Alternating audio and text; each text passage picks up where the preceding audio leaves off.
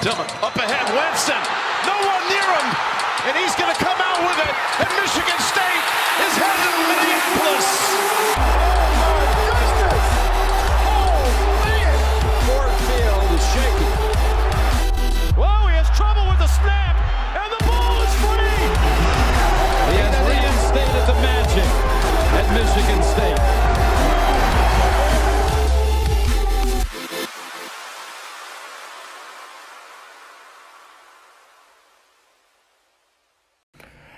everybody, you're listening to Spartan Crazies with Ryan and Tim. Today we have we will be discussing the both Michigan games. We will talk about the upcoming Big Ten tournament, and uh, later on we have Anthony Ianni on, former MSU uh, basketball player. So uh, great episode here, uh, lots of content. So Tim, if you want to go ahead and take it away, go for it. All right, everybody, welcome back. Um, you're gonna definitely want to stay tuned for that um, Anthony Ianni interview. We really picked his brain about MSU. Some fun stuff in there. It's a great listen. I was mesmerized listening to him talk about some of the inner workings of MSU basketball. Um, so stay tuned. but uh, for now, um, you know, obviously there's only one thing we can talk about, and that's the the two games that MSU just played against their rival, um, Michigan. Now, as it stands, as we're sitting here recording, Michigan is third in KenPom. Michigan State is sixtieth. Okay. Um, uh, in the first game, or is that right? I want to make sure that's That right. is, is the first game, yes. Oh, no. As it stands right now. Sorry, MS. Wait, that is right. No, it's not. No, 56. Michigan State's 56. Sorry. I messed that up. But Michigan is third and Michigan State is 56th in KenPom as we sit here and record. The first matchup, um, if you watched it, kind of ugly. Um, we can we can touch on it shortly. Obviously, it pretty much got out of hand. It was a blowout. Um, it ended being a 19 point win for Michigan, but you know at points it was much uglier than that, and the benches were on the floor for the last bit of the game. It was a, uh, you know, they got clobbered, but um, I want to talk about one part of the game, and this was what really fired me up, and I know you're gonna know what I'm talking about. Um, MSU was in it. I think they were had they were like down five or four, five. five, going to the line for two, so could cut it to three. Couple of minutes left before halftime. Um, Aaron Henry gets fouled. That's why he's going to the line, going up for a shot, and in the process of finishing his shot, which he has a little bit of elbow action, but in my opinion, a couple of inches of elbow action should be allowed if you're shooting a basketball. Um, maybe we could sit and argue about that. Uh, they go to the monitor, and I say out loud, like, "Oh my God, Bo Boroski is about to do something like insane." I just want to touch on this. Think about it from a basketball player standpoint. You have the ball. You literally get your arm grabbed as you're going up to shoot. That's what Franz Wagner did to Henry. Grabbed his arm, foul, whistle. Then he goes up to shoot and makes a tiny little bit of room for himself. Franz, who we now know in hindsight, loves to um, make a little bit of a in soccer we call it making a meal out of it. Um, he really lets everyone know that he got touched in the face with uh, Aaron Henry's elbow. They go to the monitor in slow motion. Everything looks terrible. In slow motion, it looks like he's somewhat elbowing Franz, who again really sells it.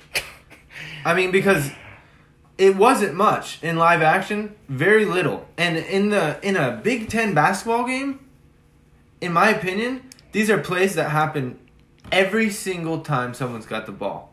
Just a little bit of, you know, your head happened to be in his elbow space after you fouled him. They call it a flagrant, and this is what really. It, it, obviously, the swing and points is big because I think he went down and hit both of them. Yeah. MS, uh, Michigan gets the ball back. Um, He he missed one. Franz. Yeah. Did Aaron hit both or I he think missed one? he missed one. Yeah, I think it did equal out. But puts a foul on Aaron Henry, which then you can argue about all, this point all you want. Sends him to the bench because of the auto bench. That's, you know, you could say that that's not the right coaching call, but let's be real. It's pretty common. Second foul, guy's going. And this is a foul that should have never occurred. It is like actually crazy to me that they went through with this. And after that point, I'm not trying to make any excuses for the team. You could tell they weren't mentally mentally tough. They quit. They um, kind of got a little sloppier. They were just sort of um, jumping, like gambling on stuff and letting wide open shooters. And Michigan just um, tore them to pieces. And the announcers even said, you know, oh, I really kind of feel like after that flagrant that it the energy changed. Well, yeah, that is actually what happened. Yes. It was a call that should have never been made. Now, I have a friend whose dad played basketball for Michigan. He was a basketball player himself. He's a huge Michigan fan. We go back and forth on Twitter all the time. We're good friends, though. It's all fun.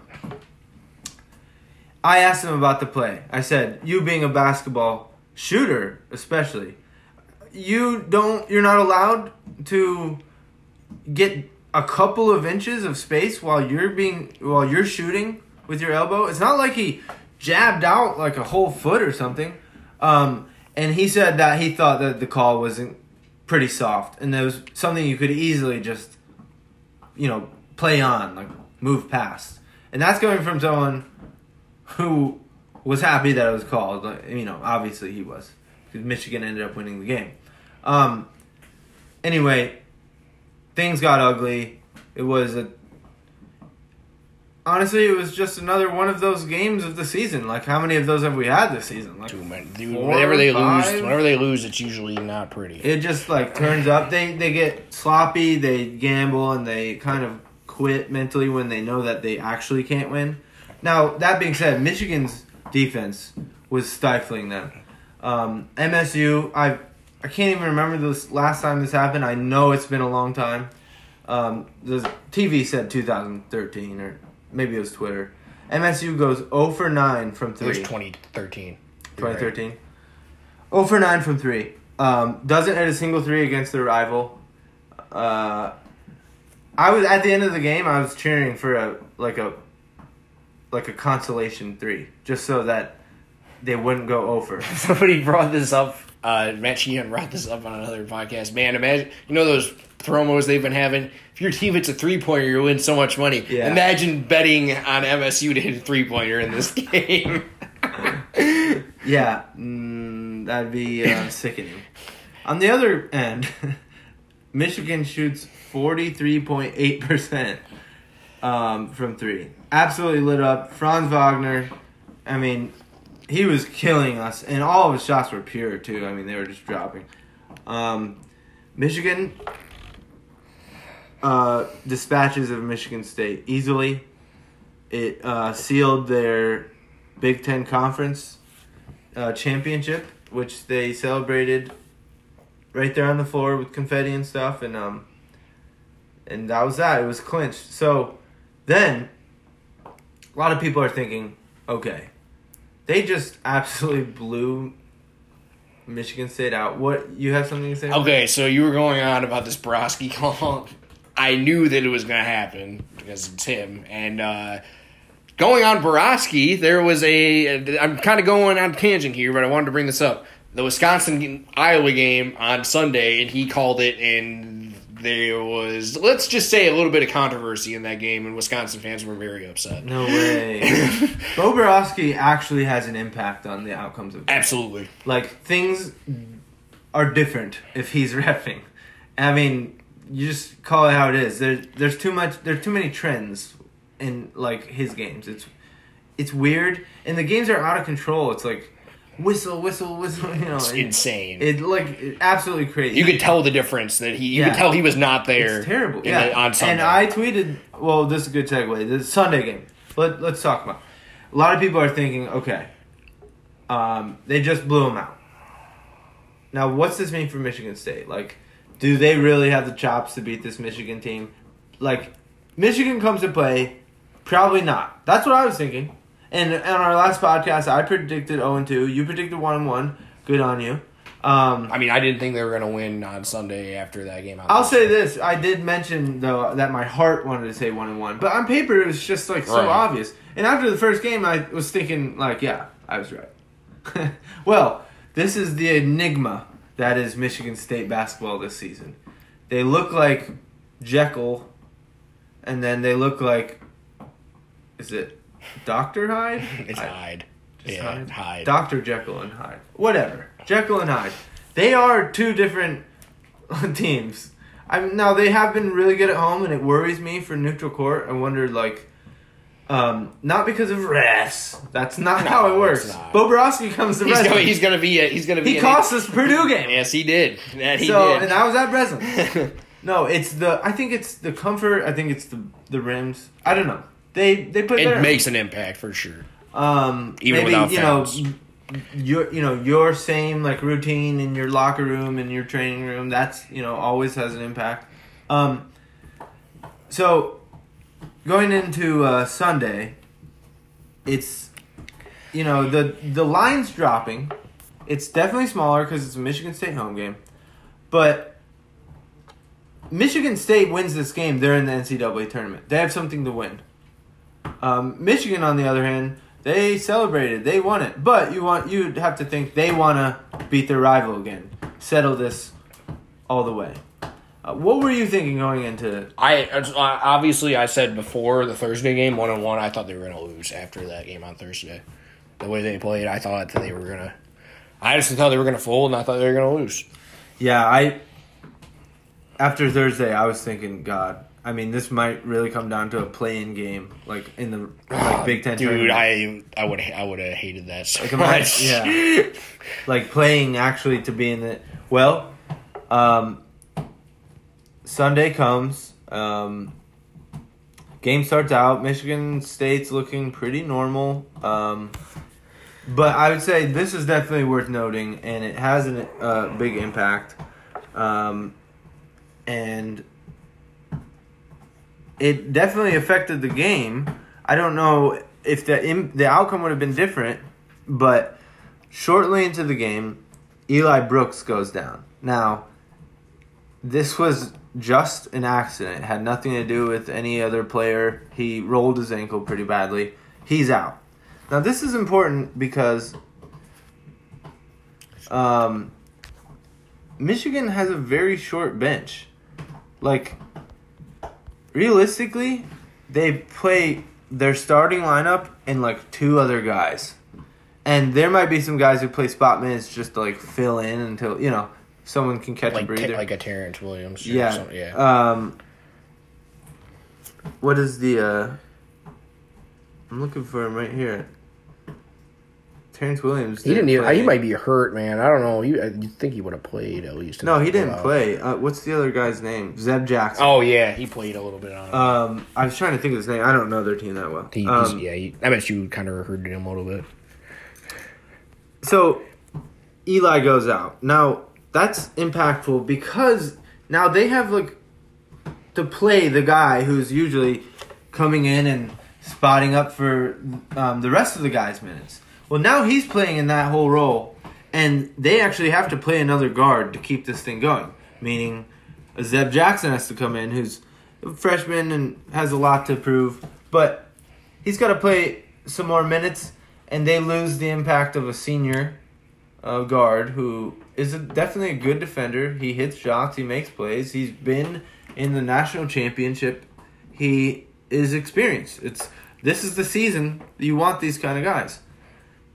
It kind of changed things, changed some of the matchups, and what I saw, what I was seeing, other than the fact that Rocket Watts decided to just go off and win the game. on his own because that's kind of what he was doing. He just like playing iso ball, hitting shots, but it was by design, Ryan. They were picking on Mike Smith. Rocket was torching him. Oh, I was cooking rewatched the highlights. Rocket was having his way with this kid. He's a couple of inches taller, so when he would uh, do a little bit of a, you know, his little jump back, fade away jumper that he was shooting all night, Mike Smith has absolutely no chance of actually blocking that shot. What does that mean for a shooter? You're comfortable.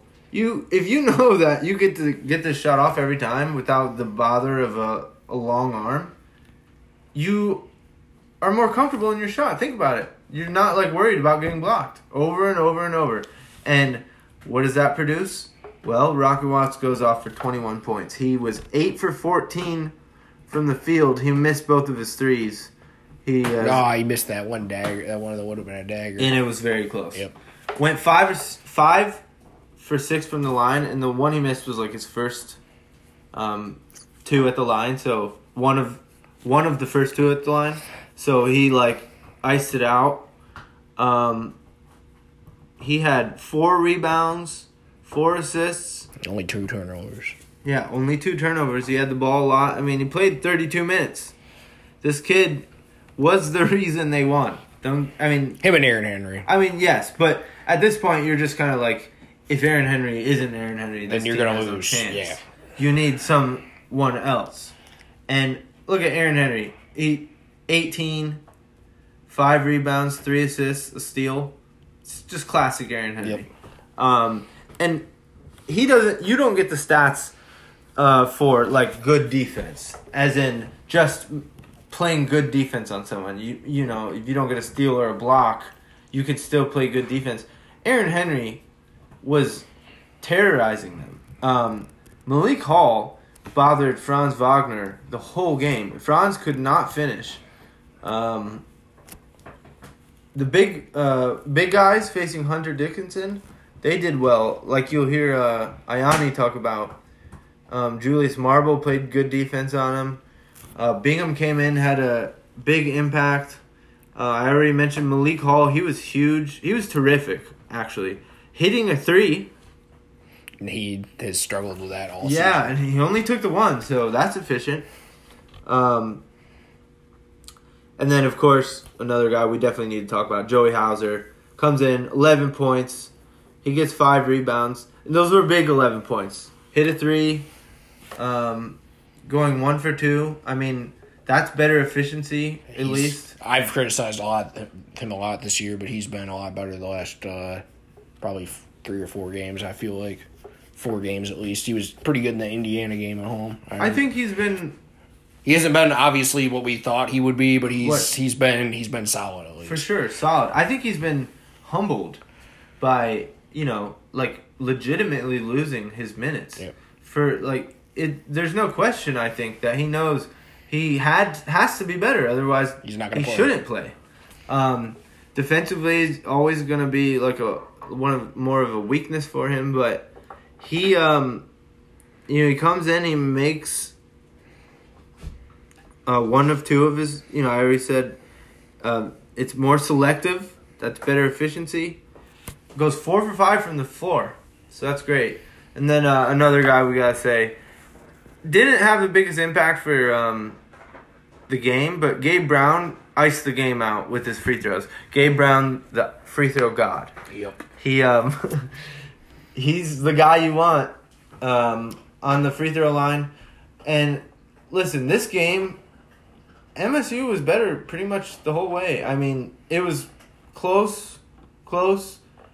Brooks goes out. MSU kind of inched away and inched away and inched away, and then at the end, Oh, they made it God. interesting. Ooh man! I I was going to be actually sick. if they would have blown that, I would have been like lying oh, face down my on God, the floor. dude! I, I But- when Livers put that three up, he was wide open. I was like, oh my god, here we go. Yeah, they were, and then you know, Rocket. What are you doing in that end scenario where he steps out of bounds, surrounded? Like, And then that Langford turnover, but then you know, then he got cooked down the defensive end, but then he hit that three, so you know it's all good. Izzo said that he was standing right behind Langford for the shot, and he saw the jump, the release, and He the knew it was ball. He said in. it was in the whole way. So, um, Josh Langford makes the shot when it counts. He goes one for two, um, two for three from the floor, which is good efficiency from him. You know, like he didn't have the crazy rebounding night, like.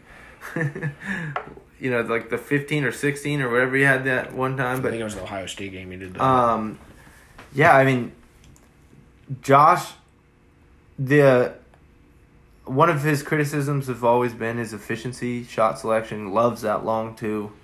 Um, sometimes it's like he's at the three, he just steps in for the two for some reason you can't even figure out. But um, he was extremely efficient um, shooting wise in this one, and he hit it when it counted. And uh, the rest is history, man. I mean, they needed that win.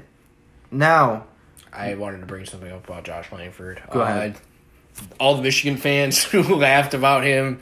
Oh my gosh, it's a five star, this fifth fifth year senior. And they were all laughing about it. Well, you know what? He had a three to ice the game in in your face. So you know it's yeah. That guy that you were laughing at kind of won the game for MSU. So I actually did think about that too, because Michigan fans have been especially mean to Josh Langford. for real, the, it's like the dude pretty much broke his foot twice. So like yeah, it kind of Literally kind of screws up your development a little bit. I don't know. I think that's how basketball works, but hey, what do I know? Um, do you have anything else to say about beating Michigan? I mean, it felt great. They needed that win. Uh, I don't have to hear Juwan is three and one against Izzo, so that's nice. right. that would have been very annoying. So Yeah, it's um even now, and I get. I mean, it it is a little crazy. This is like one of his worst teams, and they still can't. and this us. is one of like, well, it's obviously one of Juwan's best teams. It It is, is Juwan's best team. but it's one of the best Michigan. I heard people saying it's one of the best Michigan teams since the Fab Five. I saw that multiple. Dude, that 2013 team is better than this team. Well, it's all gonna be. 2020 yeah. it's all going to be hindsight 2020 when the season ends Yeah. but um that being said like for Michi- this Michigan State team to still split when the odds were I mean they were humongous underdogs in both games um you know there is no coincidence the coaching staff they've been doing this for a while now cyclically they have a track record of getting things like this to happen and you know, when we were sitting back here talking about will they make the tournament, however long ago, a month and a half, two months, and I remember thinking, um, I remember thinking that, uh, is this gonna happen? Probably not. But I did say, you look at their schedule, it is theoretically possible. Like if you just start putting win, win, win, win, win, you know, those wins are good. Those wins are quad one. Those ones will get them in. But the chances that this team that's struggling so mightily is gonna get all those wins against all these good teams, like almost impossible. Well, they went and did it. And I told some of my Michigan friends, the one I was talking about earlier, I told him a couple of months ago, I said, listen, man, he's done this when I thought it was impossible before. Um, Travis Trice senior year um, with Branden Dawson. Yep. That was a season where I remember thinking, you know, there was a point when they were in They- trouble, but that run in the Big Ten tournament pretty much solidified any question. Um, you know, I remember thinking like this isn't a really good team, and then they still almost win the Big Ten tournament remember- and go to the Final Four. Like, I remember laughing at laughing at the Denzel Valentine quote after they lost to UConn and said that they're going to go to the Final Four next year. I was like, yeah, okay, buddy. That's called it. Um, no, it, it it's his. he has a tendency to do this. So if you're doubting him still after this one, now l- let's be real. He made the NCAA tournament. He didn't go to the Final Four this year. Season's not over, but um, if you're doubting him still after this one, you, you just got to give this guy the benefit of the doubt. I mean, he's a Hall of Famer for a reason. So this win, I mean, we could get into the nitty gritty, but pretty much everywhere you look, Michigan State is in the NCAA tournament. Um, Gary Parrish, CBS today said, when he uses the term lock for NCAA tournament, he means explicitly, no matter what happens between now and Selection Sunday, You were in. you are going to be in the NCAA tournament. And he said that MSU is a lock. Um, so, I do we need to expound on? No, it, it's it, it comes down to seeding now, and uh, we talked to Ianni about this, and he uh, he said, "I really hope we're not an eight or nine seed, and I feel the same way. I don't want to play Gonzaga or Baylor, and that would be the likely scenario if you're an eight or a nine. So, Yeah. hoping for an eleven or a ten, to be completely honest with you, or if you win a couple games, give me a seven seed. Well, you know, we'll see. Um, it's hard projecting these brackets, especially with what could happen. Because let's say MSU goes and makes a run in the Big Ten tournament. Um, all those games are quad one, Yep. and they could play four. They get, I think they can get up at the s- seven line. I think at the It's conceivable, and that would really closely align with what happened in that 2015 season. yeah. Um. Anyway, so there's your there you have it. Long, crazy road, weird season, painful season. Gosh, I had a friend ask me, "How- "How are you still watching?" Um, and then we talked about this, but he was he's not a state fan. He was like, "Is it isn't it painful?" And I was like, and I thought for a second, I was like, "Yeah, for a lot of games, it, it has been." Yep. Um, I, I'm not gonna lie. For some of those painful games, I didn't watch single minute because I was so tired of it. I you know I, I just learned a long time ago. It's so much sweeter when you you just got through the bad stuff. So much sweeter. So it's a give and take. Yeah. MSU gives a lot. They give a lot when it comes to basketball. Yeah, honestly, I probably should have just sucked it up and watched that three point Iowa blowout, but you know, it is what it is. Listen, man, I know. Even I thought about it. So that tells you that it's um, it's not that big of a deal to save yourself an hour. Um. Anyway, so NCAA tournament lock, um, Big Ten tournament. Uh, well, I can pull up the uh, bracket, but we know who we're playing. Um, at what time? Go ahead, Ryan. is noon on Thursday. They play against Maryland. So, if we recall the Maryland game, I know a lot of people are saying, um, "Oh, I don't want to see Maryland," which I agree with. But they just took a, held a pretty bad team. So, you know. Um, that and and Maryland was at home. Maryland was on a seven day break. MSU is going to freaking the East Coast, like in a crazy stretch of games, and all of their shots fell short. I wonder if that was a coincidence.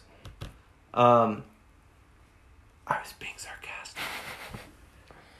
No, I'm not gonna blame it on stuff like that specifically, but you want to play him straight up with some rest on a neutral court. I think that um, the game could be a little different. Now, last time I was talking about the small ball and how that could um, suit Michigan State in that matchup, but Maryland it suited more in that matchup. They played small ball and they did it better. They had a great game plan. They knew what to do against Michigan State, and that does worry me in terms of that game. I would have preferred to play Rutgers in this game. For sure. I, I would have rather played Rutgers than Maryland, to be completely honest with you. But I think they can beat Maryland. I think that MSU is has the advantage here. Maryland, in their mind, probably thinks they know and they've got Michigan State figured out because that's surely what it seemed like in their game. But they're getting a fresher Michigan State. They're going to get a Michigan State that probably isn't going to miss everything, and you're going to make everything because you're at home. Right. Um, they're going to get the Aaron Henry Hound and a now more confident Rocket Watts and Joey Hauser.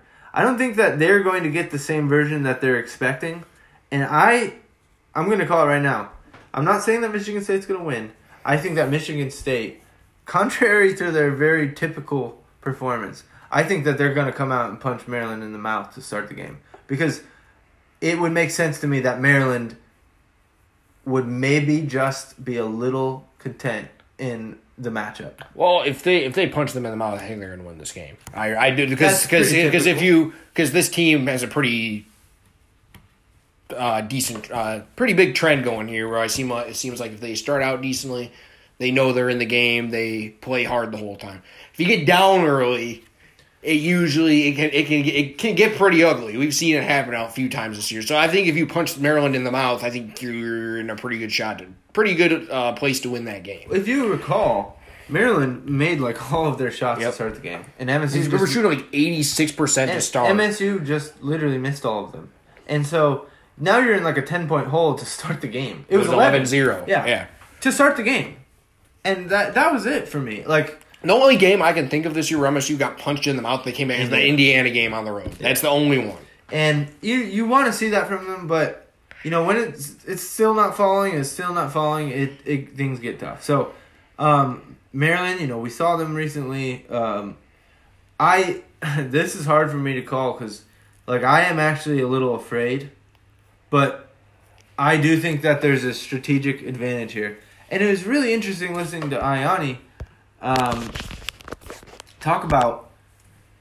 You guys will hear we're we're safe to assume, Ryan, that Michigan State is going to be preparing for both Maryland and Michigan. Um, coming into this game, so not only they preparing for Mich- uh, Maryland on Thursday, Michigan might be a little more easy to prepare for since they just faced them back to back. That's actually interesting. I now that I say it out loud. Um, maybe they could focus more on Maryland because they are so fresh. Um, with their focus on uh, Michigan. Um, but I am going to make you answer. And uh, who do you think's going to win? I think MSU's going to win uh, against Maryland. So, that's easy. And follow up question. Then they play Michigan. I do not think they'll win the rubber match, the Michigan game. Yeah. If I'm just speaking strictly from if they have to rematch Michigan, I find it hard to believe that Michigan State can go two and one. Oh, but them. man, if they did, oh boy. like they're they're clearly not as good of No, a team. they're not. It's But things do things do depend on Eli Brooks. I think my from my experience in playing sports, it looked like he sprained his ankle badly. Yeah, they're I- going to tape it up. They're going to do a lot of. I think he'll be good to go. I think yeah, they'll tape that thing five times over, and he'll walk out there. Maybe gingerly. He might not be jumping and rebounding as effectively, but um, you know you can spot shoot with your tape, your ankle taped to kingdom come. Um, you can run up and down if it's taped up. So, um, yeah, Michigan better team. Find it hard to believe that we come in and beat them, especially when you know they're gonna. Michigan State will have played the day before, um, but you never know. They did beat them, they are capable of beating They, Michigan. they they can play with them. Um, they know how to beat them in terms of like what works. They also know what they shouldn't Does do. not work. Yeah. So, I listen. I wouldn't be. Sh- I, would I be shocked if they beat them? No. Do I think they're gonna win? I do not. Maryland trending a little downward, MSU trending a little upward. I give the edge to Michigan State solely because of coaching staff. Yes, Mark Turgeon is not a great coach. Well, yeah, I mean, He's I, not, I'm not gonna. he's not bad, that. but he's I'm not. gonna say he's not bad, but I don't think he's a great. He, he's a great coach per se. I I don't think he gets the most out of his teams that he could get, if that makes sense. Yeah, that's probably pretty fair. Um, so I'm gonna give the edge to the Hall of Fame coach, um, even if it's a nail biter. Maryland, I think, will fall to Michigan. Also, State. want to point out Maryland's kind of been beating up on cupcakes. Uh, Yeah. honestly, they, their their back schedule, their uh, back end of their schedule was not very tough, and that got them back, really back in the tournament hunt. yeah, and, and you know, You know, good good for them. You know, they figured it out. Uh, but th- it's not like they're playing Goliath every Right. game on the back end. This is a really good matchup for Michigan State. Uh, worries me that Marcus Bingham won't be able to be involved as much because he wasn't really that impactful last time. Um, in terms of the small ball, you know, guys stretch the floor, he I struggles. think I, I know people are going to be upset about this, and I'm not exactly happy about it. But I think we're going to see a decent amount of Thomas Kithier in this game. certainly possible. I bet the house you're going to see some a lot of Julius Marble, um, more Hauser probably, and more Hall. I would imagine. Um, or you know, same amount of Hall as last game because he played quite a lot. And yeah, I'm just gonna give a hair of an edge to Michigan State to go up against Michigan, and if I just being a smart betting man, like I I I want Michigan State to win, but it doesn't seem that they'll get a best two out of three with a team that's far better. No. Especially, they'll be rested. Um, we'll see Hey, we, I mean, we've seen crazy things, man. We we saw a r- really bad IU team If- sweep MSU a couple years ago. if, so who if knows? Brooks is not back though, there's a there's a pretty good chance. Yeah. just know that this is not going to be the same like as before. You know, they have three losses. Two of them, Brooks didn't play. Basically, that's That's kind of that's notable for sure. that's definitely notable. Um, and the one was the other one was to Illinois, which top ten team. Um, you look at the other side of the bracket. How do you think that's going to shape up? Uh, the first game, uh, I think Penn State's gonna beat up on Nebraska. Um, then they would play wind up playing Wisconsin in the court in the in round two. Uh, Indiana Rutgers, I got Rutgers winning that. I think Indiana's Dunzo. I think they've kind of given up after that uh, last Michigan State game. Uh, I've got Wisconsin beating Penn State, so I've got chalk there, and then uh, Ohio State in the other uh, second round game would wind up playing. I think Northwestern. I think Minnesota's done. They I feel like they've given up as well. I think uh, Richard Pitino is going to get fired after this year. He's probably done at Minnesota. Um, yeah, guy's not a good coach. Um, so I, I've got Ohio State beating Northwestern, and then obviously I've got uh, MSU losing to Michigan uh, quarterfinals, and I'm gonna pick I'm gonna pick Ohio State to beat Purdue, uh, and then I've got uh, Illinois over Rutgers. I'm gonna pick. I'm actually gonna pick Wisconsin to beat Iowa. I think Wisconsin's kind of desperate right now, and they've been playing really bad. I think they want to improve their seeding, and they don't want to drop down to like an eight line. Uh, so, and then uh, I'm gonna pick Michigan to go to the title game, and I'm gonna pick Illinois to go to the title game as well, and I'm gonna pick Illinois over Michigan in the title game. Dang it, Ryan! I was gonna say that. yeah, I mean, just the way it looks. If if Eli Brooks doesn't play, this is gonna change my whole answer altogether. But, um, I think that Michigan's the best team on that side. I think Illinois really has something to prove. Like they have a gripe. They're not happy, and um, I think that they're going to uh, use that, get themselves to the final, and and uh, with the fact that Eli Brooks may or may not play, he's probably not going to be 100% if he does. And I think that I will take Illinois to win it all as well. I was like a wild card in here. It's just like Fran McCaffery. Dude, like I- he I had know. this team, this hype, and what they finished like. Fourth or third, they Third. finished third. Yeah, I mean, that's just so. I actually picked Illinois second, Iowa third. So in my reasoning was I think I Fran had I, McCaffery. I think I had Iowa fourth. yeah, I mean it's Fran McCaffery. Like They don't play defense, man. They, they just don't. I don't know what to tell you. Like the proof is in the pudding with Yeah. that guy. Um, so that's how we see things for the Big Ten tournament, and um, you know it would be fun to see a run. I I hate Michigan State's like placement in this bracket. So Yeah, I know. Sucks. I like really wish they could have got like a seven seed, or you know, ah, they probably would have lost Illinois in the I mean- next round anyways. But they could make a run if they get past Michigan. Michigan, but you know I think they'd beat if they if honestly, man. I think if they did beat Michigan, I think they would beat. Uh, no, I, if, if if if Purdue won that game, if Purdue won that game against Ohio State, uh, I I think MSU could beat Purdue in the semis and make it to the title game. I do. Um, yeah, I hope there's madness, but I kind of see see it going a little. Yeah, tough. I do too. Um. All right. Well, I guess another boring final where you and I have like the same, except last time actually never happened. That is true.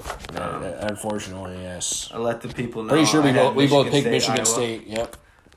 Did you have Iowa in the final too? I did not. I I I, I don't. I, I think I think I picked Wisconsin. Yeah. Anyway, we both had Michigan State winning, and I didn't like it. So, um, but yeah, um, fun end to the season. Can't believe that that happened. That's crazy. Twenty third year in a row that we're gonna see Michigan State in uh, the uh, NCAA tournament, and can't be uh, any happier. That's awesome.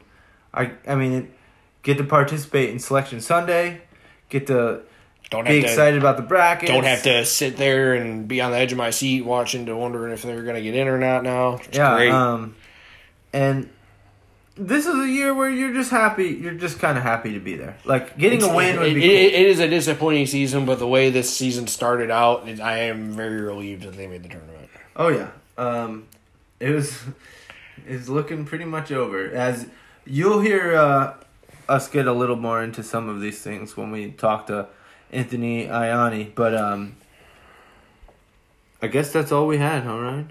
Yeah, uh, everybody should stick around and uh, listen to our in- interview with Anthony. He was uh, really fun to have on. I'm glad we can finally get him on the pod. Uh, get we just like Tim said, we just picked his brain, and uh, yeah, it was a great interview. So uh, hope everybody has a great week, hope, and uh, MSU can make some noise in the Big Ten tournament. Go green! Go white. Hey everybody, you're listening to Spartan Crazy with, with Ryan and Tim.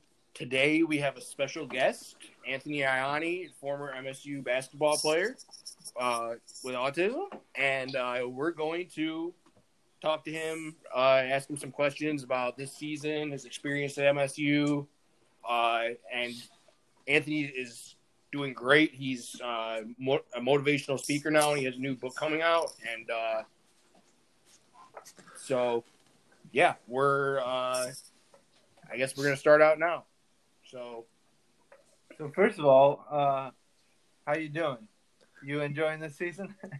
I mean, it's definitely been um, a wild roller coaster ride. I mean, that's for sure. um, I mean, especially three weeks ago when I'm sure. I mean, you. I mean, we were talking about this almost three weeks ago. How we didn't think that this team had any shot at getting into the NCAA tournament, and you know, I remember, like, I remember just like texting. I mean, I'm sure I was texting you, Ryan, and then just texting like a bunch of my buddies, and just be like, I'm like, you know, as a player to see this streak possibly end like it hurts me because you know you know you were a part of that streak you want to see that streak go on forever and ever but obviously like history is you know you know all streaks are meant to be broken but just seeing what these guys have done this team has done in the last two and a half weeks has been nothing short but of incredible. And just seeing what coach izzo and the coaching staff have done how they've been able to turn it around i mean it's it's just been great man. And you know i'm just thankful that you know these guys are getting hot at the right time and hopefully hopefully they can keep it rolling you know in the big ten tournament and who knows maybe make a run uh, in the ncaa tournament That's a that's a perfect segue um, for this question that we really wanted to ask you about. Um, obviously, the uh, Big Ten tournament is coming up this week. Um, MSU plays Maryland. Um, going into a Big Ten tournament, let's say back in uh, your experience, mm-hmm. um, the coming days, the couple of days before your first game, what was uh, preparation like? What what were you guys getting into? So obviously, you know, for our preparation, we had to prepare for basically two teams. Um, so one day in practice, so I'll kind of use my um, so my senior at Michigan State.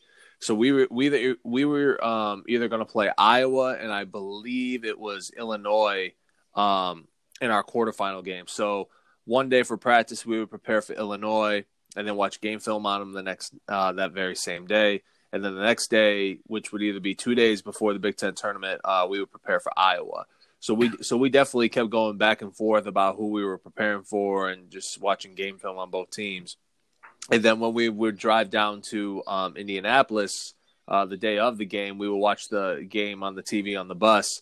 And then once we got into town, we would head right over to I believe it was University of Indianapolis and have like an hour practice and just walk through Iowa's plays and get a shoot around in. And be the same day the next morning. Like we would walk through Iowa's plays in the hotel, um, in the hotel ballroom there in downtown Indy. So just having that preparation for two teams, it's a little tough because you're so used to like going over, you know, scout, you know, scout team stuff and scout plays for one particular team leading up to a game. But you know, when it comes to the tournament time, you know, especially the Big Ten tournament, like you're depending what day you play, you're basically preparing for more than one team. And uh, So it's a little bit of a challenge, but I mean, w- the way Coach Izzo and the staff were able to help us balance it out, I mean, it definitely made things easier when it came to preparation in the Big Ten tournament. So, uh, AI, uh, did you have a favorite teammate at MSU, and what was your favorite moment as a player there? Oh man, um, I mean, a lot of people, a lot of people obviously assume I'm going to say, um, I'm to say Draymond Green, but you know, Day is obviously a really good friend of mine. But I think as far as like, you know, favorite teammates, I could say all of them. But you know, Travis Trice was obviously high on my list. You know, because you know, Trav was, you know, Tra- Trav's like Trav's like my little brother, and you know, when him the when him um, Branden Dawson and Brandan Kearney got on campus, you know, I kind of made sure that I took it upon myself to you know take those guys under my wing and get them where they where they needed to go, whether it was class. Um, uh, or like just go to um, Brody or um, Snyder Snyder um, at the time for for dinner or lunch, and so so obviously Travis was like my guy, you know, my senior year. Um, and as far as my favorite moment, I mean, just like I think beating Ohio State in the Big Ten tournament uh, my senior year was definitely a lot of fun because you know they had beaten us on senior day. It was a day where we could have cut down the nets in our own home arena, but you know Ohio State had other plans for us. Um, so we went ahead and you know took took back our championship in the Big Ten tournament final, and that that game was so much fun because it was so back and forth, and we we got down a seven at one point with like seven minutes to go, and then. Brandon Wood hit like back to back threes, and I think Austin Thornton hit a big time two, you know, hit a big time jump shot to put us ahead. And you know, being able to cut down the nets, you know, in the Big Ten tournament was a lot of fun because that was actually the first time I got to cut down the nets as a Michigan State Spartan. Because the previous years, you know, my first year I couldn't travel, um, but I was able to cut down the net, you know, at Michigan State when we won the Big Ten tournament, or excuse me, won the Big Ten championship at home. But like going to the Final Four that year, I couldn't cut down the net because I wasn't allowed to travel. But cutting down the net as a player, that was like the first time I got that opportunity. And uh, but just that tournament itself was so much fun, and just being a part of that atmosphere in the Big Ten tournament at Bankers Life Fieldhouse. I mean, there's there was no better other time and no other better moment than that time right there. Yeah, man, I I remember that Ohio State game. That game was nuts. I can't believe that was that was eight years ago. That's crazy. I know, and, Uh, and they had such a loaded team too, man. I mean, they had Sullinger, they had um, who else? They had they had Deshaun Thomas. Um, I mean, Aaron Craft. I mean, I mean they were they were just a loaded team that year, man. And the fact that they went to the Final Four didn't surprise me. Which you know, I was a little upset that we didn't get a, another shot, another crack at them. Um, but I mean, what, what, I mean, we beat we beat them when it counted, and obviously beating them for the Big Ten tournament, you know, meant a lot to us as well.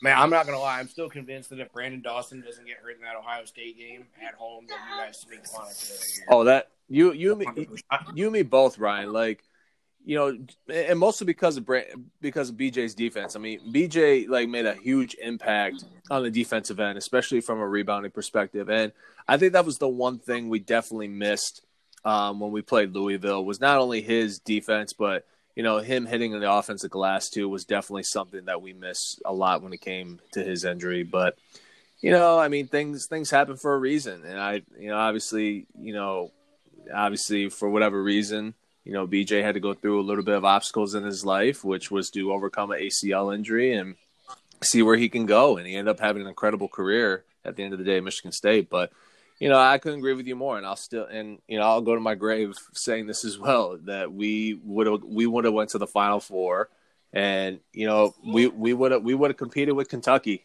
You know, that would have been, that would have been a tough game playing Anthony Davis and those guys. But, you know, I still, like you said, we probably, I, I really think we would have made the final four had he not gotten hurt against Ohio State.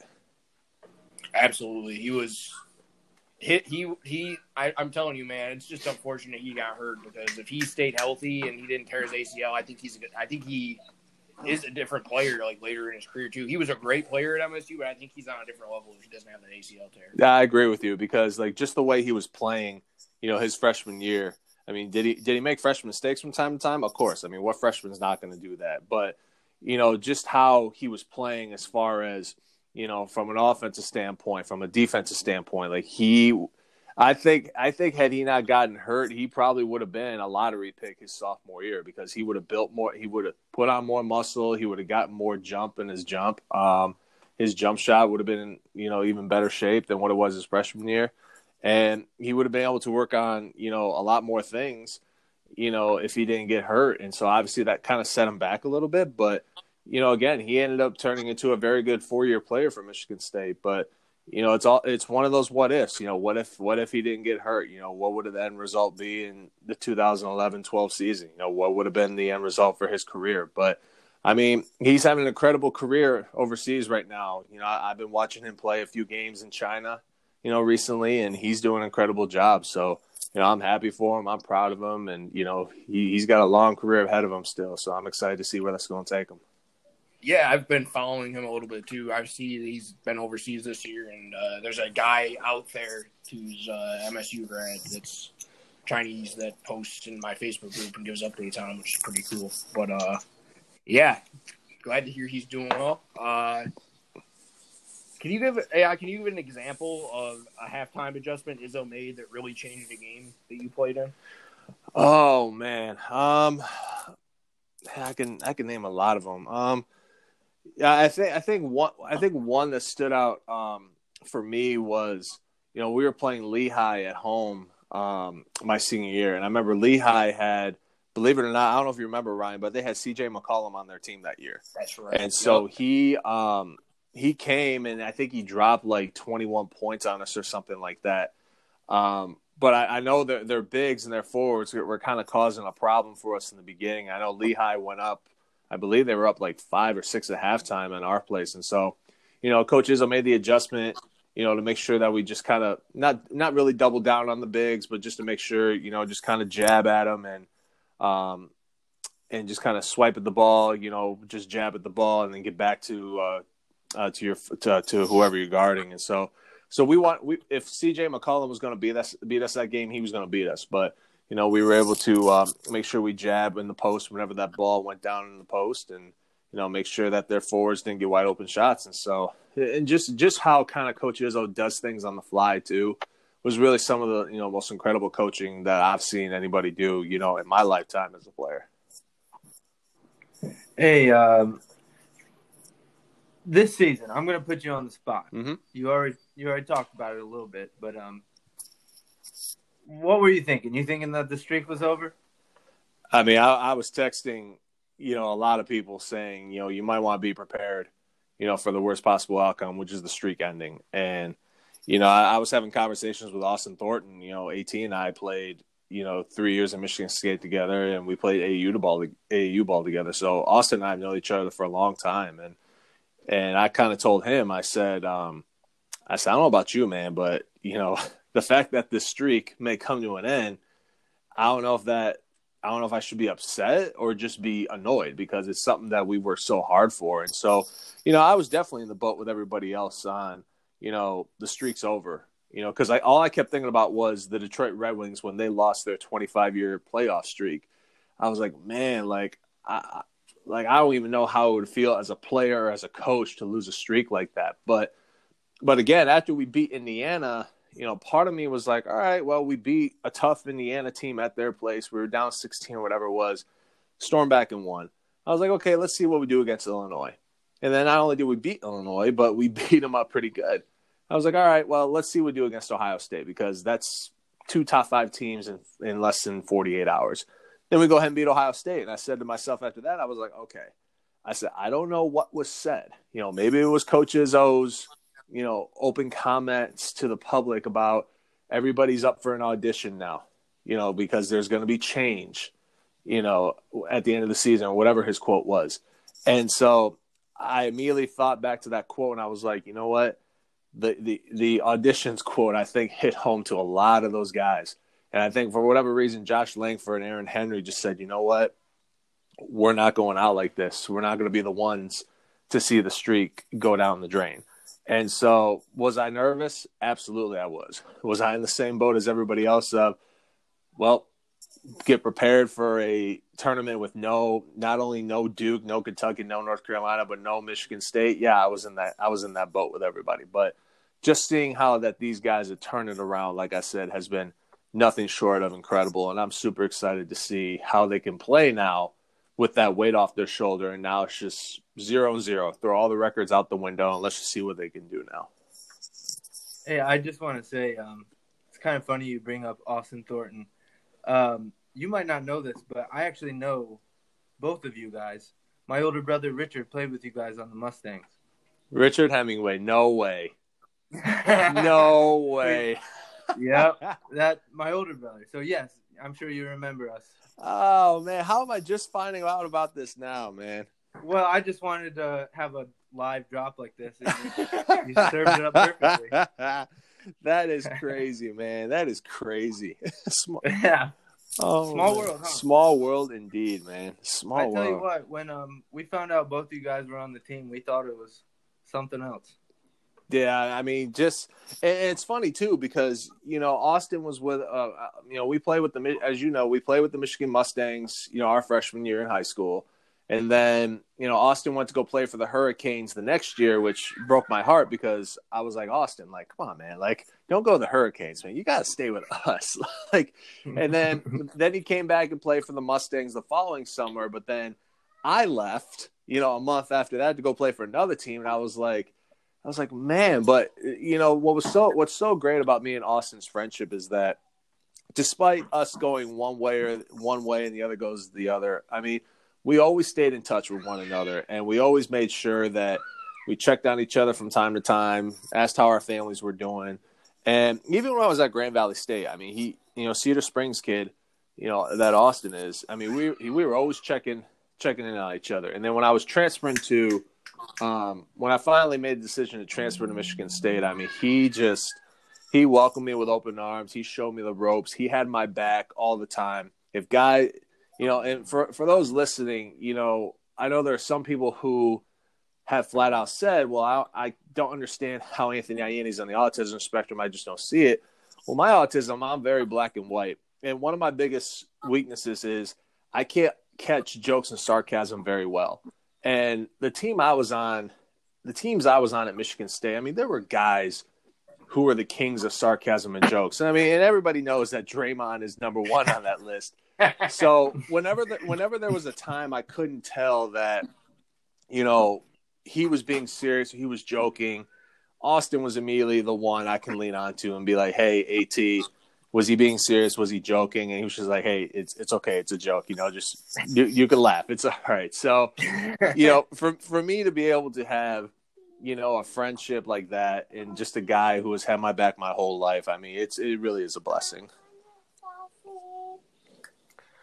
AI, uh, you're a front court guy. So what has your take been on the front court situation this season? I mean, it's definitely been difficult. Um, I think that's the one thing that, um, you know, I kind of been disappointed with, you know, this whole season is that, you know, we haven't had guys who, I don't, I don't want to say have necessarily stepped up per se, but I mean, we haven't had that dominant post presence maybe since Nick Ward. I mean, that's that's nothing against you know Xavier Tillman. I mean, X was more of it was was like a Draymond in a lot of ways. He was in the post, he was out of the post, but Nick Ward was like a true post player, and just that big presence he had down low was what really made us successful a lot up until he got hurt, and then when he came back, you know, having that post presence was huge when we went to the Final Four two years ago. Um, but I mean, just I mean, just look at the success that Michigan has had this year. I mean, they they get a seven foot freshman in Hunter Dickinson, and he's an absolute monster. If you look at the success of Illinois, you know, not only do they have good guard play, but they have a very good post player in Kofi Cockburn. I mean, and, and that's what you need, you know, to have a successful, to be a very, very good team, is that you need to have really good guard play, and you need to have a post presence. So I, am going to be interested to see what happens in the offseason because, you know, depending how many, you know, if if if guys leave and how many and how many guys decide to leave, you know, if there's going to be a few openings where Coach Izzo looks in the transfer portal and goes and gets an experienced post player, an experienced guard. So, but I mean, uh, you you got to give credit where credit's due, especially with Julius Marble. You know, I think Julius has been incredible in, on defense these last few games. I mean, it's not easy playing against you know the you know Dickinson and Cockburn, and I think he's done an incredible job. And you you know, the one thing I think that separates Julius Marble from the rest is that Julius, he's just tough, man. He's a tough kid, and so you know, I like what he brings. He, his toughness is great.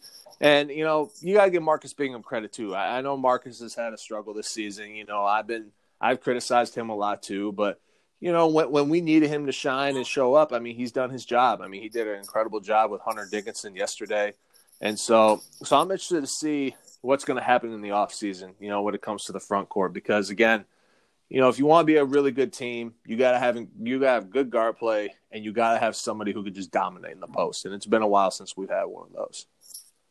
Absolutely, I'm with you on uh, Marble, and definitely Bingham has been really good. I think the second half of the year, um, obviously he's not like what I thought he would be when he came to MSU. I thought he'd be like an All Big Ten type of guy because uh, he just had that potential, but he's turned himself into a hell of a defensive player for sure. Exactly. And I was kind of hoping, you know, Marcus would kind of be, you know, an, another Adreian Payne, you know, that can, that, I mean, he, in a lot of ways, he, he's almost built like AP from a height standpoint, from a length standpoint. But I think AP was probably a little bit bigger than him as far as muscle wise. But, you know, I think the one thing that has always separated that comparison is that Adreian Payne had a motor, man. I mean, he he if he got tired, he could still keep going. And so I think that's the one thing that separates him. And and and, and AP wasn't his own worst enemy, you know. And I think that was kind of the problem with Marcus early on in the season was that he got in his head, his own head, too many times.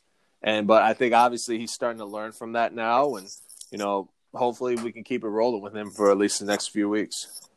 Absolutely. Uh, we're going to put you on the spot here. How do how do you think MSU is going to do in the Big Ten tournament and the NCAA tournament? Oh man, you know, I, I think for me, if if if Michigan State gets to the semis, I mean that's that's a win in my book because if you're going to beat Maryland and then you're going to turn around and beat Michigan again, I mean that's a big win. And then you got to go ahead and, and play. I believe is it a, it's not is it either Ohio State or Iowa. Um, no, no, I'm sorry. It would be Iowa or Purdue. And if somehow you, if somehow Purdue knocks off Iowa and you get to the semis and you're playing Purdue again, like I, I'll take, I'll take Michigan State in that game because you know we we owe Purdue one from you know when we lost to them at our place in a game we should have never lost, in a game where I think we could have beaten them in West Lafayette. So you know, eh, obviously I would love our, I, I would love nothing more than for our guys to go out and win it but it's going to be a tough road. And uh, but like I said, this is a team now that is getting warm. you know, n- not only is the weather getting warm outside, but this basketball team in East Lansing starting to get you know hotter now too.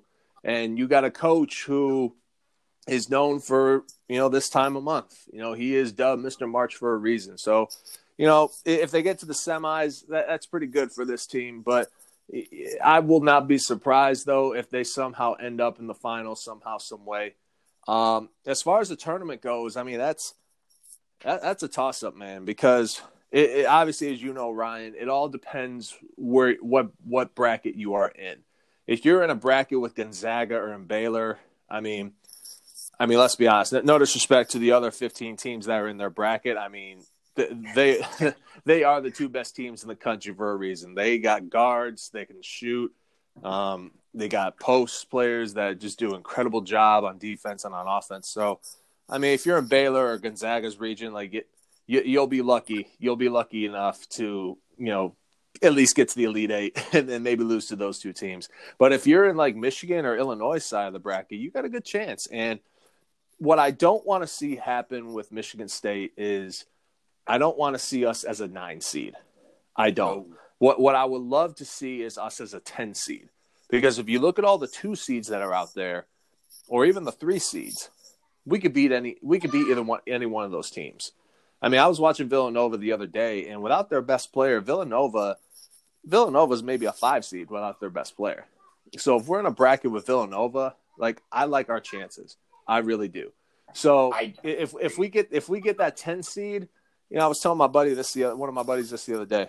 If we get a ten seed and we keep and we stay on the the role that we are, or we stay on, you know, the um, if we stay on what we're on right now as far as being a good team, you know, I could I like our chances getting to the second weekend. So, but that that's if we're you know not in Gonzaga or Baylor's bracket and we're not a nine seed. But you know, if we win the Big Ten tournament, you better believe that. You know, I mean, when when Michigan won the Big Ten tournament four years ago, they jumped up to a six seed. So, I mean, you never know. I mean, if Michigan State wins the Big Ten tournament, they could jump up to that six seed. You never know. Um, Yeah, but it's I'm with you. it's definitely going to be interesting. But like I said, if we stay within that 7 11 seed range, you know, I, I really like our chances on on how far they can go and maybe get to the next, uh, get into the second weekend. I'm I'm with you on that eight nine seed. I don't want an eight or a nine. Like like No. I just want to completely avoid Gonzaga and Baylor. Like you said, I do not want anything to do with either of those two teams. No, absolutely not. Because like I said, they they are the best two teams in the country for a reason. And I know a couple of my you know buddies who are Michigan fans said that they would beat Gonzaga. I was like, you you haven't watched you haven't watched like enough uh, TV on Gonzaga lately. So They are They are good. Easily the best team in the country for sure. There's no doubt. I mean, they they have three three lottery picks right now on their team, and maybe one of the best freshman guards in the country. I mean, I mean, who's going to stop that right now? I mean, if if Gonzaga does not win, I'm just going to say this right now: if Gonzaga does not win the national championship this year, I don't know when Mark Few will win one, because this this is probably his best team that he has had at Gonzaga, maybe since the year they lost to Carolina in the national championship. Um, but if he doesn't get one this year, I mean, I don't know. I, I don't know when he'll get another get another opportunity. I'm I'm not gonna lie, man. I've been I've watched them a few times this year, and watching Drew Timme, who MSU recruited pretty hard, is really frustrating because I keep on wondering what how different this team would be if he was on the team this year. Oh, no 'Cause That dude is legit. No, there's no question. No question, Ryan. I mean, it's just been. I mean, it, it- I mean, if you look at Duane Washington at Ohio State too. I mean, Michigan State was in on him too, and even Trevion Williams. Yeah, exact, Oh. exactly. And I've always I've always sat back and whenever I watch Ohio State or watch Purdue play, I've always had that that question in my head. What if Trevion Williams was at Michigan State? What if Duane Washington was at Michigan State? And so and it's like all those what ifs, what could have been. But, you know, like I said, things happen for a reason. And, you know, Trevion Williams has turned himself into a heck of a player at Purdue, which you know, I'll, I'll I'll be interested to see if, if he sticks around for his senior year or if he's going to go and test the draft waters or not. I I've said before, if you uh, at the very least you need to declare, like just at least get some feedback, and I think he's gonna at least do that. So we'll see what happens. Absolutely. But- Um, AI, uh, if you want to talk about uh, your motivational speaking and your new book coming out, go for it, my man. So, for those of you that do not know, um, I've been a um, national motivational speaker now for a little over eight and a half years and doing a lot of my motivational speaking through my anti bullying initiative titled The Relentless Tour. Um, had the pandemic not happened last year, Ryan, um, I would have reached over to, I, I would have spoken to over 160,000 individuals just last year alone. Um, so it still ended up being around 30 to 40,000 individuals I spoke to. But, you know, so with the Relentless Tour platform, you know, my message of anti bullying is getting in schools as much as possible, talking about be careful, uh, be careful what you say and do to others because you never know who that person will be like in the future, as well as go out and be the change and make that change in life that you wish to see. Um, so I'm very proud of the work I do. I'm not even close to being done. I'm just getting started, and I'm just chomping at the bit, man, to to get back out and start traveling all over the country and all over the state again in schools. So, so I can tell you this fall is going to be super busy for me, and I'm excited for it. And speaking of this fall, um, my book titled "Centered: Autism, Basketball, One Athlete's Dream" uh, will be on, will be available on September 7th this coming fall. So, uh, my book "Center" will be all over. It'll be on Google, Amazon, Barnes and Nobles, and IUPress.com, or wherever you buy your books online at. So, I'm excited, man. I mean this this is something that you know I, it, it's kind of taken a couple years just to plan out, do, and just see where it leads. But you know, I'm just very excited that you know my book is actually going to be coming to reality, and and who knows? I mean, what what the book will bring? I mean. May- Maybe Dwayne Johnson will end up playing my father in a future film titled Center one day. I mean, you, you, you, you never know, man. You never know. But I mean, you know, my book is also going to be on uh, an audio book too, and you know, I'm excited to announce that you know uh, the audio company who's doing uh, my audio book. They want me to narrate the book, so I'm I'm excited for that process and see how that all all that pans out. So, but so September seventh, my book centered coming out. Everybody go and check it out. Hey, I thank you so much for coming on, man. We really appreciate it. We'll have to get you on again soon. Uh, take it easy. I'm really happy to hear you're doing well still. Good Thank- talking to you, man. Thanks, guys. Appreciate you. Yep, take it easy, I. All right, see ya. Tillman up ahead, Winston. No one near him, and he's going to come out with it. And Michigan State is headed to Minneapolis.